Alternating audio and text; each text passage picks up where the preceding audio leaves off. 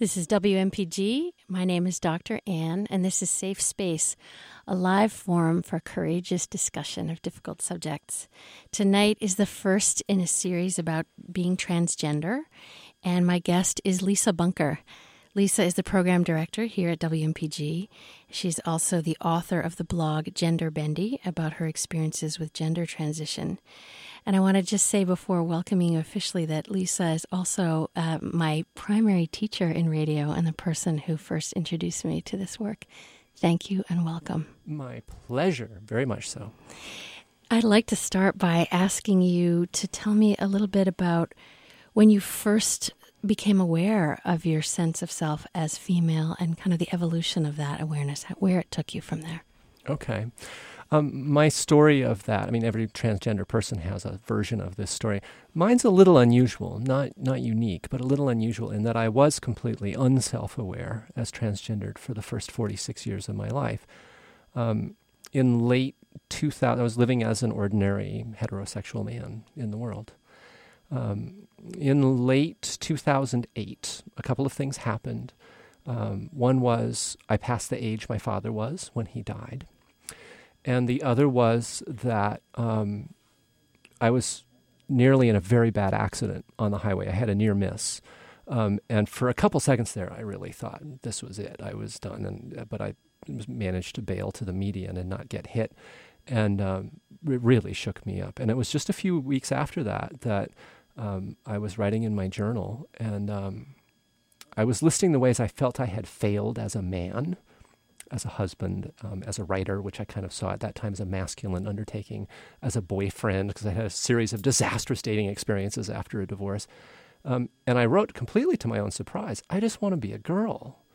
Um, and, you know, it's like there was a part of me that finally just said, time for me to talk now after being silent my whole life. And um, I was stunned by this, but I felt immediately the force of the truth of it. And then um, there followed a period of intense exploration and, and um, experimentation with women's clothing, with makeup, all completely in secret. At first, I was I was confused. I didn't know what was going on. I was scared. Um, I was tremendously excited, um, and uh, I, I self-identified as a cross-dresser for a while. But then I began to learn more and more. Goodness for the internet. You know, I was able to learn an enormous amount in a very short period of time, and it must this would have been a very different story 20, 30 years ago. And um, I started to learn that there, you know, a lot of people who identify as transgender. Some stay living as the gender they were born in, but make excursions of one kind or another into the other. And then there's people who just switch. They say, you know what, this is not right. I'm gonna I'm gonna change. And it took me a while, some counseling, some writing, some agonizing, but I decided I'm really supposed to be a woman. I am a woman, and this living as a man thing is was it worked for a long time, kind of, sort of, in some ways, and there were good reasons for doing it at the time. But no, done, done. Now, want to be who I am, and so now I am. Um, two and a half years after that initial revelation, I am living full time as a woman. I have legally changed my name from David to Elizabeth. I go by Lisa, by you know, just for around the station name. Um, and I'm on hormones. I'm getting my beard removed by electrolysis. I completely dress and, you know, dress female all the time because I love it. Um, and I'm working on my voice. So um, uh, that's kind of where it is. Very much still mid transition. You know, changing my name and you know, sort of announcing to the world, okay, I'm a woman now. Felt like an end at the time. It wasn't. It was just another step, and I'm still learning to be who I am and learning how to be in the world and helping my children. I have two teenagers continue to get used to this whole idea. Um, and I have some big decisions yet to make about the possible possibilities of a couple different kinds of surgery. So yeah, still very much in the process. I find your story very moving to hear, and um, I'm struck that you started with the death of your father and sort of your almost death. And I'm curious did it feel like his death sort of freed you to be who you really are, or was it more like, wow, I really am mortal. If I want to be who I am, I, better go for it? To, to, be clear, it wasn't his death. He didn't die in November of 2008. In November, he died in 1977, but he, I knew, being having the kind of math brain that does this kind of thing, I Yes. knew how old he was to the day when he died, and I had passed that age. And it was kind of like an internal deadline. It was as though at the age of five or six, I thought, you know, the world seems to need me to be male. And I was, I think, uh, I mean, okay, this was, let me be clear, all right? First of all, this was not, you know, beautifully reasoned, logical, rational thinking. I was a very confused and suppressed sort of five year old, and also a very dutiful child, really wanting to please, and uh, an overachiever, I think, and, and shy. And so there was a lot of different sort of elements of my character and the, my situation at the time, growing up in a kind of conventional family in the 1960s, where my nascent femininity just had no outlet, and I couldn't even express it to myself. Um, and then it was clearly expected to me of me to be a boy who would grow up into a man someday, and my parents got divorced when I was eight, and you know there was a further reason and sort of um, um, impetus there to be the man in my father's in my mother's life, I suppose. And so you know I, I, I constructed this project for myself, this ultimately doomed project of being a man in the world, and you know tried as hard as I could. I was going to be the best possible man I could be, um, but reaching my father's age of death was, I guess, kind of like my deadline. And it was like, okay, well, I've tried as long as he did it, and it's not working out. And there's this other need that has never been expressed, and so I think that's kind of how that came came to fruition. Mm. I, I think about your, you know, your brave words about failure, the feeling of how ways you had failed as a man. It reminds me of a J.K. Rowling speech where she talked about having utterly failed before she wrote the Harry Potter series. And she gave a speech about the gifts of failure, what it opened up for her, what it allowed. And it does sound like that for you, that in some way recognizing what you hadn't felt able to do freed you. Is that is that right? Um, I think in part it was it was part of the total burden of the wrongness of what I was trying to do that finally enabled me to break through. Um, I really perceive internally um, what I am doing as a releasing of control, of a control that I that I sort of took, I, I, like a hand that I clenched very early in my life, and I kept it clenched all through my young adulthood and marriage and fatherhood, and then finally when I came to this place where it was just, you know, the burden of evidence was had had built to a point where I just said, I'm not working out as a male person. And I I let go. I uncurled the hand. It's a magical moment, but it's a relinquishing of control. It's not like, okay, I you know, I I'm going to be all purposeful and constructive about this. No, it's been a roller coaster ride, you know, or a free fall. Um, with you know, but a free fall that's more like flying, and and uh, but I'm not in control. This is a it's a thing I have said, all right, I'm going to let this happen to me, and it's happening to me. It's not a thing that I'm doing. So, um, not really in a response to anything once it started, except, okay, this process has begun. There's no stopping it. It's right for me. It's scary as hell sometimes and exhilarating other times and, and puzzling and confusing. And, but, you know, it's amazing. So, so um, when you did, you know, it sounds like in the beginning you were confused. You were trying to figure it out. You're making excursions. Initially, it was all in secret, and then who was the first person that you told, and how was that for you? Um, the first friend I talked to about my exciting new news was um, an old friend of mine that I've met through radio work, who's a radical lesbian comic in San Francisco, and she's a remarkable woman. She's in her fifties.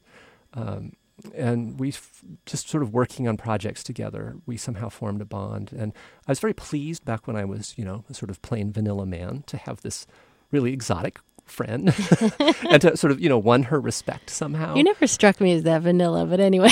but still, you know, I mean, she's she's she's like from the, you know, she's from the radical queer culture of San Francisco, and I was I was an upper Right. middle class heterosexual white man. Um, but still, we had this bond.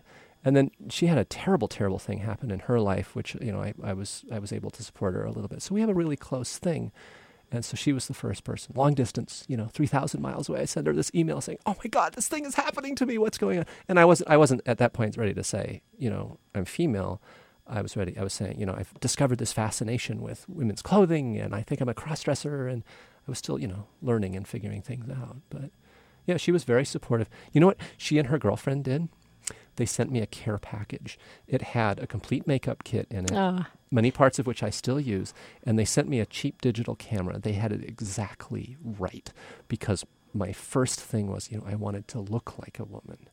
And you know, I was, you know, experimenting with the makeup and buying clothes, and it was, oh, it was so terrifying the first time I went shopping for panties and stuff. You know, just the things that I do totally without thinking about it anymore. I need new underwear, I go buy new underwear. But um, at the time, it was it, every step was was earth shaking, and they sent me just what I needed to start, you know, to dress up and take a picture and look at it and and realize, oh my God, I have man eyebrows. I have to change this, and you know, it just sort of, you know, they, so they helped me through the process that I'm still going through of releasing into my natural femininity. and who um, who was the person you were most worried about telling, and have you told that person? Without a doubt, my children. I agonized about that. I have told them, um, but it took me months to build up to it. And um, you know, I'm a single part-time parent. Um, you know, my former spouse and I trade off weeks. Um, um, so, and they're teenagers. I have an 18 at the time, a 17-year-old girl and a 13-year-old boy. And I was worried. You know, I'm, I'm, here. I am trying to be this father figure for these for these young, growing people, and how is this going to affect them? And are they going to be worried that it might happen to them too? And you know, and I I did research. I mean, my usual approach to a problem like this is to exhaustively learn everything and agonize for months, and so I did that. Um, and uh, but eventually, I I talked to them, and it went surprisingly well. Um, everybody without exception, and I'm out to everybody out, there's nobody that I'm not out to. Um, everybody has been supportive, welcoming, accepting, um, gracious. So it's been wonderful. Isn't that wonderful? I can I can you know, not having been in your position, I wouldn't have imagined that necessarily everybody would would be that way. So it sounds like that's really been your consistent experience. And I, you know, I want to take a little credit for that, for, for just sort of how I've handled it. It's not like I have drastic news, but, and I've gotten more and more easy about. it. I mean, it's like now I meet somebody that I haven't seen in a while, and they say, "Oh, hi, Dave," looking at my outfit, and I say, "Oh, it's it's Lisa now. I changed my name and gender, so it's just you know, I'm out to you now." right. but, um, but the point I want to make is, in a way, I'm incredibly lucky um, in my family, my uh, my upbringing, um, the place where I work, my circle of friends. I was, you know, I'm in a place where it was likely to go well, but other people telling the same story have much, much harder stories to tell about the ends of marriages, about loss of, you know, children who won't speak to them, siblings who won't speak to them, parents who disown them, losses of jobs. Many, many people have lost their jobs for saying, "Excuse me, I'm going to be living as a woman now, or living as a man now." Because um, there's no law that protects that from um, that discrimination there's a patchwork of different laws in different places. Um, I understand you're going to interview Alex um, from Maine Transnet. You should ask him that question because he's really up on on protections and so on. If there's a mishmash, just like there's a mishmash of of of definitions of what male and female actually are for the purposes of marriage. So, for example, um, when I'm fully transitioned, say I get the genital surgery, which is the test for some states, I could get myself legally classified, get my my birth certificate changed to an F, and I could get legally married as a woman in some states, but not in others. You know, I mean, there's this there's this horrible tangle um, around gender, which just makes the whole marriage debate to me seem pointless. I mean, you, there's there's no legal definition in the state of Maine of what a man or a woman is. I went looking for it, I couldn't find it. You know, it's, it's sort of assumed. But okay, I'm a very much in between person, and I know a lot of other in between people right now. Am I a man or a woman for legal purposes? You know, I still have most of my original body, but I have I have an F on my driver's license. I have a female name. I present as a woman. Um, very much in between. So, should I be allowed to marry a man? Should I be allowed to marry a woman? How about both? How about we, we drop the question of, of what gender because it's very hard to define. And we've kind of gotten off on politics, but anyway. this is WMPG. My name is Dr. Ann. This is Safe Space, and I'm talking to Lisa Bunker about her experiences of transition from male to female. So um, I'm struck. You know, you you write this really inspiring, very personal blog called Gender Bendy, which I funny too. Funny, funny, well written, articulate. Yes. Shameless and, uh, plug. Shameless yes, plug. and uh, you know, I've been following it for some time now with great pleasure. And you had this really funny one recently about going to get your tires, getting new tires, and your expectation Oh, of encountering um, possibly some prejudice. Yes. And and you were pleasantly surprised. I was. Um, yeah. You So know, I'm struck that here again, in in you, your experiences have been positive and positive, even in sort of these bastions of we imagine stereotypically these Right, bastions of kind of macho ness. I have to go and get my inspection done next week um, at a place in town, and it's it's going to be the same for a while. That trepidation is like, are they going to give? Me, are they going to, you know, give me a hard time or something? I don't know. I'm not even sure what I'm afraid of. Um, the worst thing, aside from a few people shouting slurs at me, which is the you know when I was walking around cross dressed for a while, um, that's the only really negative experience I've had. Somebody shouted faggot at me um, when I was driving by them in a parking lot in a car once. Um, somebody else gave me the finger. That's really about it. But the other thing I run into, and I've just sort of gotten used to, is what I call the look. And I think I want to blog about the look um, because it's very clear, specific sort of double take. And I'm I'm I'm I'm thinking mostly of older men now, but not not exclusively. But you know, I'm sh- I'm shopping at Hannaford, and there's a guy that works there who, when he sees me, there's that look of recognition and then there's a kind of a move away of the eyes, and he comes back, and his face has gone stony hard and kind of hooded, and he won't meet my eyes. And I've learned to recognize that as the look, I assume, of the suppression of prejudice. You know, people are mostly polite, mostly courteous, but it's like, it seems very clear to me that when I see that in somebody else, they have computed me as gender ambiguous because I don't pass extremely well. I'm six feet tall and I have a rather masculine face. So even though I'm dressing, you know, feminine and so on and have long hair, et cetera, and female mannerisms, my voice is still quite male. Other parts of me are still quite male. So I, I present as gender ambiguous. I don't pass very much. So when people get that recognition and I see that look, I think, okay, you know, they're saying some hard word silently inside themselves. And for a little while, it upset me. And then I grew a skin and I just said, okay, whatever, keep it to yourself. Thank you. Thank you for not voicing that, whatever it is you're thinking. But then, you know, it, it is kind of yucky to be sort of so summarily dismissed by somebody. It's like, okay, you've judged me. You've already decided that you know everything you need to know about me and it's not kind. And you haven't even talked to me. You don't know who I am. And trans does not define me. Trans is one tiny element of who I am, um, not even the most important one. You know, I'm a parent. I'm a radio person. I'm a writer. I'm a musician. Um, I make crossword puzzles. I mean, you know, I have a family, brothers here, sisters there, whatever. You know, those are really what's most important about me. Trans is just another facet. You know, when you were talking about the look, I was actually imagining you were talking about a different look. So I was imagining look B, What's look B? which is a look that I think I've given gender ambiguous people, which is not the hooded look of stone face. It's the look of like, oh, wait a second. Oh, oh, who are you? Like a, a double take look, right. uh, a receptive look, but nonetheless a kind of, oh, wait a minute. And I, because what I've been struck by is how primary our our categorization of people is around gender. Like a newborn baby, always the first question is boy or girl. Boy or girl, Always. right, right. And it's almost as if we don't know how to relate to a person until we know what their gender is. That is a very interesting point. It, yes. it feels like it, it's such a primary. It's almost like our brain can't go further past any. You know, the algorithm has to be male or female, and then I'll figure out everything else. And so I have, I can see that in myself, this sort of needing to get clear before anything else happens. And um, do you notice that? Do you get that double take look also? Well, there's there is a, a, another version of what I just described where there's the first look of figuring out and recognition, and then it comes back with a big smile and warmth, and it's like, and that- which is lovely, you know. It's, it's okay. So you figured out I'm a transgender, or I'm a man trying to pass as a woman, or I'm you know I'm being flamboyant, or something. I you know you may not be assuming the right thing first of all. Um, and I like that obviously much better than you know what appears to me you know be suppressed epithets or whatever. But at the same time, you still don't understand me. You still don't know me. You've also jumped to a conclusion. Thank you for the for having it be a positive conclusion. But again, you don't know me. Knowing about me that I'm trans is almost knowing nothing about me at all. It doesn't say anything about my character, my intelligence, you know, my heart. Um, it's just one little fact.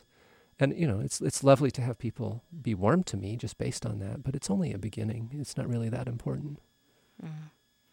I want to shift now a little bit to ask you about um, your experience of femininity, your relationship to it.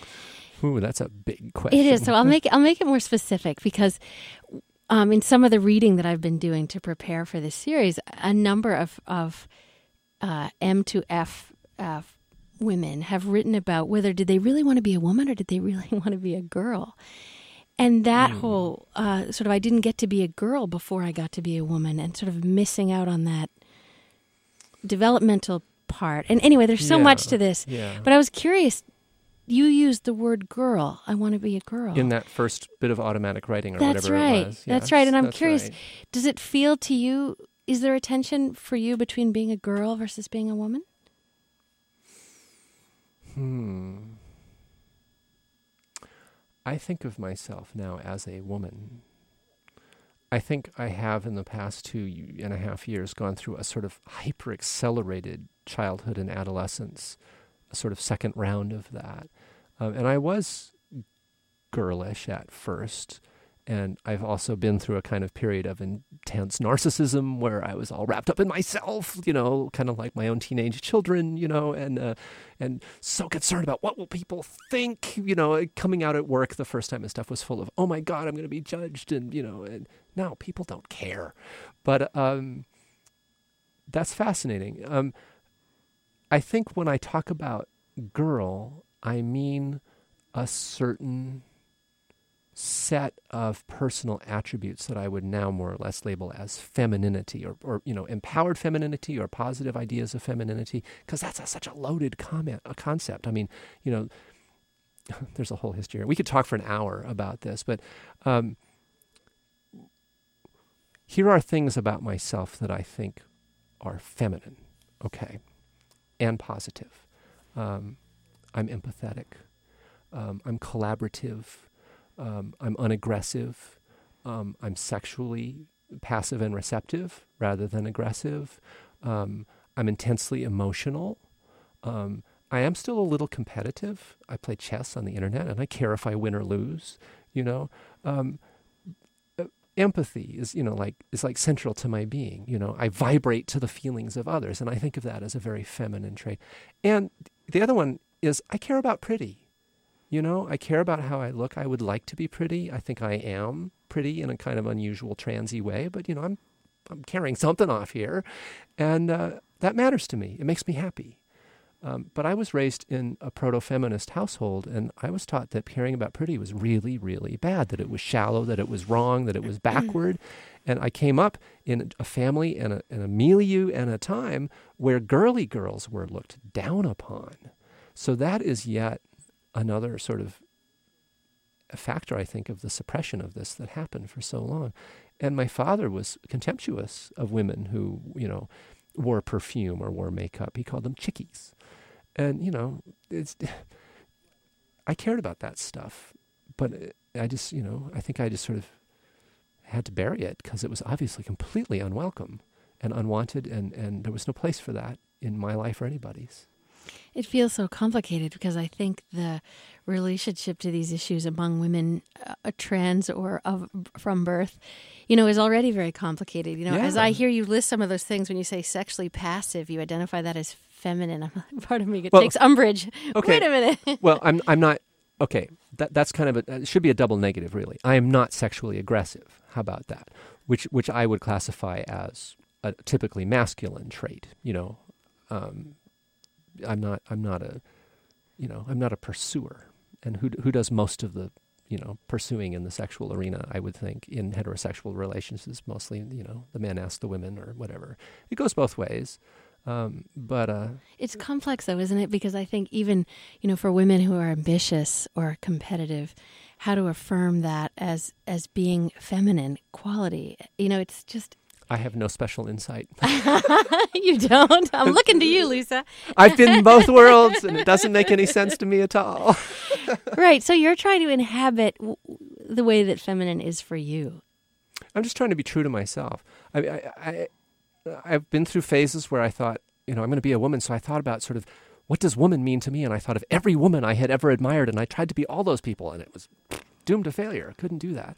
And likewise, I'm starting to really have the idea that I would like to hook up with a nice man and start a long term relationship as a woman in a relationship with a man.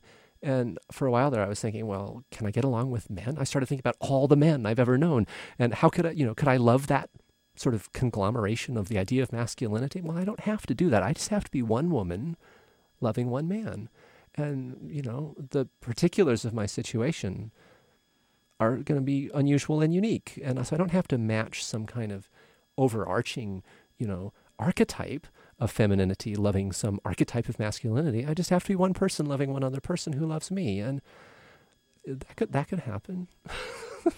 I haven't given up hope. I'm very glad to hear that. So we just have a moment before we're going to have to end, and um, maybe maybe I'll follow from what you just said, which is about dating. And how is it for you in the sort of, as you said, you're not at the end of transition. You're very mm. much in the midst of transition, and in your own mind, do you see yourself as sort of waiting to date till you're fully transitioned, or do you date mid process, or how do, how does that work? Um, I'm kind of leaving it alone for now. Um, there are one or two people I know who, if they asked me to dinner, I would say yes. Um, but I'm not actively pursuing anything. I don't feel like I'm stable enough um, also, the hormone dose that I'm on right now is pretty much rendered me asexual. I, you know, I got no drive, I got no libido. Uh, so because really, it's too high or too low. No, it's just right where it needs to be. But um, it it shuts down male sexual function, which is what I still have at the moment. You know, that equipment, the vestigial yeah. appendage, I call it. Yes. um, so uh, I'm leaving it alone, but I'm open. I'm receptive. You know, if certain people wanted to, you know, give me a wink, I'd wink back. So maybe that is uh, talking about the role of hormones seems to be a good place to end. You know, we talked about that sort of adolescent transition, and you are you've started hormones, you're on them. How what has been the impact on you of being on estrogen and progesterone? I'm presuming. Um, just estrogen, actually, and I'm, but I'm also taking another medication which suppresses serum testosterone. Um, well, I'm going through some physical changes, which I welcome. Um, I'm growing breasts. I've lost a lot of body hair um, it's not going to help with my beard. Um, it's not going to help with my hairline. So those are things that are still have to be dealt with other ways. Um, I've lost muscle mass and strength, especially in my upper body. Um, there's supposed to be long term some fat redistribution, so I might get a little more curvy in the hips area, which would be lovely. I am probably one of the few women you will ever meet who would like to be shorter and have a bigger butt. So, um, you know. there's, there's, there's, there's, there's directions I would like to move. Um, what else? Well, emotionally, I was already a very emotional person, but now it's really almost overwhelming sometimes. Um, and I say that to women, and they say, "Oh, PMS." You know, well, no, I'm not experiencing that. I'm experiencing a kind of artificial, steady level of hormones, but still, um, and you know, a woman's natural cycle goes way up and down, which is part of what what causes those you know mood changes through the month. But mine's steady, um, but still, you know, I, I cry easily and often, um, and I think perfectly healthily. You know, more so than before. A little more, um, but I'm also calmer. You know, there there was a kind of edge to having a lot of testosterone in my body, a kind of aggressiveness and a need to make my point and and to win a point, and I just sort of letting go into a kind of relaxed and different feeling, much more much more flowing through life rather than pushing my way. On that note, Lisa, we are going to have to stop. But I, we only just started. I know. There's so much more we could discuss. Thank you so much for being my guest and my, my pleasure and my teacher in many ways. I really appreciate it. I want to offer people also as a resource the mainetransnet.org, which is the kind of internet site. Since you referenced how important that can be, the Maine transgender network site which offers all kinds of information and books and leads for family members, people questioning, and so on. And two support groups a month right here in Portland, and open office hours. Yeah, it's you know it's a, a physical, real resource as well as an internet resource. It's great. My thanks tonight for Lisa Bunker for mixing the sound, Maurice Leonard for the music, Neil McKenty for being my consultant. If you'd like to listen to this show in, in its entirety or email it to a friend, you can go to the website at www.safespaceradio.com. Uh, coming up next is Covering the Bases with Thaddeus.